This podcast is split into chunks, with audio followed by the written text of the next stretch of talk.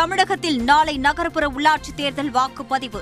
மின்னணு இயந்திரங்கள் வாக்குச்சாவடிக்கு அனுப்பி வைப்பு. நெல்லை மதுரையில் பூஜையுடன் துவங்கிய தேர்தல் பணி. தேங்காய் உடைத்து வாக்குப்பதிவு இயந்திர அறையை திறந்த அதிகாரிகள். கோவை மாவட்ட ஆட்சியர் அலுவலகத்தில் ஆர்ப்பாட்டத்தில் ஈடுபட்ட அதிமுக எம்எல்ஏக்கள். வேறு மாவட்டத்தினர் கோவையில் தங்கியிருப்பதாக கூறி போராட்டம். நான்கு மணி நேரமாக போராட்டத்தை கைவிட மறுத்ததால் கைது செய்த காவல்துறை. கோவை அதிமுக பிரமுகர் மீது பொய் வழக்கு போடுவதாக எடப்பாடி பழனிசாமி குற்றச்சாட்டு. ஜனநாயக முறைப்படி தேர்தலை நடத்த ஆணையம் நடவடிக்கை எடுக்க வலியுறுத்தல். கோவையில் திமுகவுக்கு ஆதரவாக ருமேனிய நாட்டவர் பிரச்சாரம் செய்த விவகாரம். சென்னையில் உள்ள குடியுரிமை அலுவலகத்தில் நேரில் ஆஜராகி விளக்கம். நாடு முழுவதும் உள்ள சீக்கிய அமைப்பின் தலைவர்களுக்கு பிரதமர் மோடி விருந்து. நாளை மறுநாள் பஞ்சாபில் தேர்தல் நடைபெறவுள்ள நிலையில் நடந்த விருந்தால் பரபரப்பு. புதுச்சேரியில் வரும் இருபத்தி மூன்றாம் தேதி சட்டப்பேரவை கூட்டம். ஒருநாள் மட்டுமே நடைபெறும் என சபாநாயகர் அறிவிப்பு. நடப்பாண்டில் மதுரை எய்ம்ஸில் ஐம்பது மாணவர்கள் சேர்க்கை. ராமநாதபுரம் அரசு மருத்துவக் கல்லூரியில் அனுமதிக்கப்படுவார்கள் என அமைச்சர் மா. சுப்பிரமணியன் தகவல்.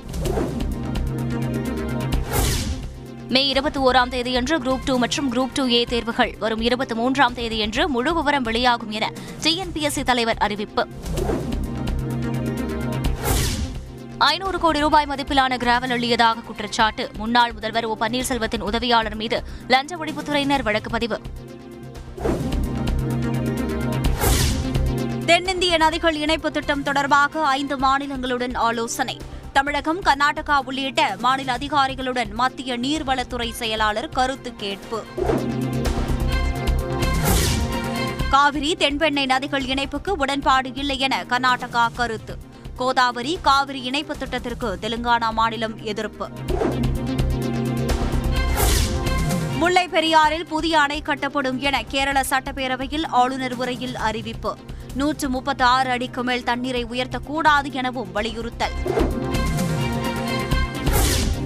முல்லை பெரியாறு விவகாரத்தில் கேரள அரசின் நிலைப்பாடு உச்சநீதிமன்ற தீர்ப்புக்கு முரணானது.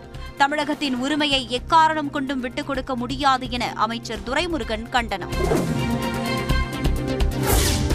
ஆளுநரை பதவி நீக்கம் செய்ய உத்தரவிட முடியாது. மேற்கு வங்க ஆளுநருக்கு எதிரான வழக்கில் கொல்கத்தா உயர்நீதிமன்றம் உத்தரவு. தூத்துக்குடி துப்பாக்கிச்சூடு சம்பவம் பற்றிய விசாரணை நிறைவு. முப்பத்தி ஆறு கட்டங்களாக ஆயிரத்து நாற்பத்தி எட்டு பேரிடம் விசாரணை நடைபெற்றது. நாகை துறைமுகத்திலிருந்து இலங்கைக்கு கடத்த முயன்ற நானூறு கிலோ கஞ்சா பறிமுதல். மீனவர்கள் ஐந்து பேர் கைது விசைப்படகு கார் உள்ளிட்டவை பறிமுதல். இளையராஜாவின் பாடல்களை பயன்படுத்த இரண்டு நிறுவனங்களுக்கு தடை. சென்னை உயர்நீதிமன்றம் உத்தரவு. இலங்கை சிறையில் இருந்து விடுவிக்கப்பட்ட தமிழக மீனவர்கள் நாற்பத்தி ஏழு பேர் சென்னை திரும்பினர். சொந்த ஊருக்கு அனுப்பி வைத்த அதிகாரிகள். கோவைக்கு தேர்தல் சிறப்பு பார்வையாளராக நாகராஜன் நியமனம். மாநில தேர்தல் ஆணையம் நடவடிக்கை.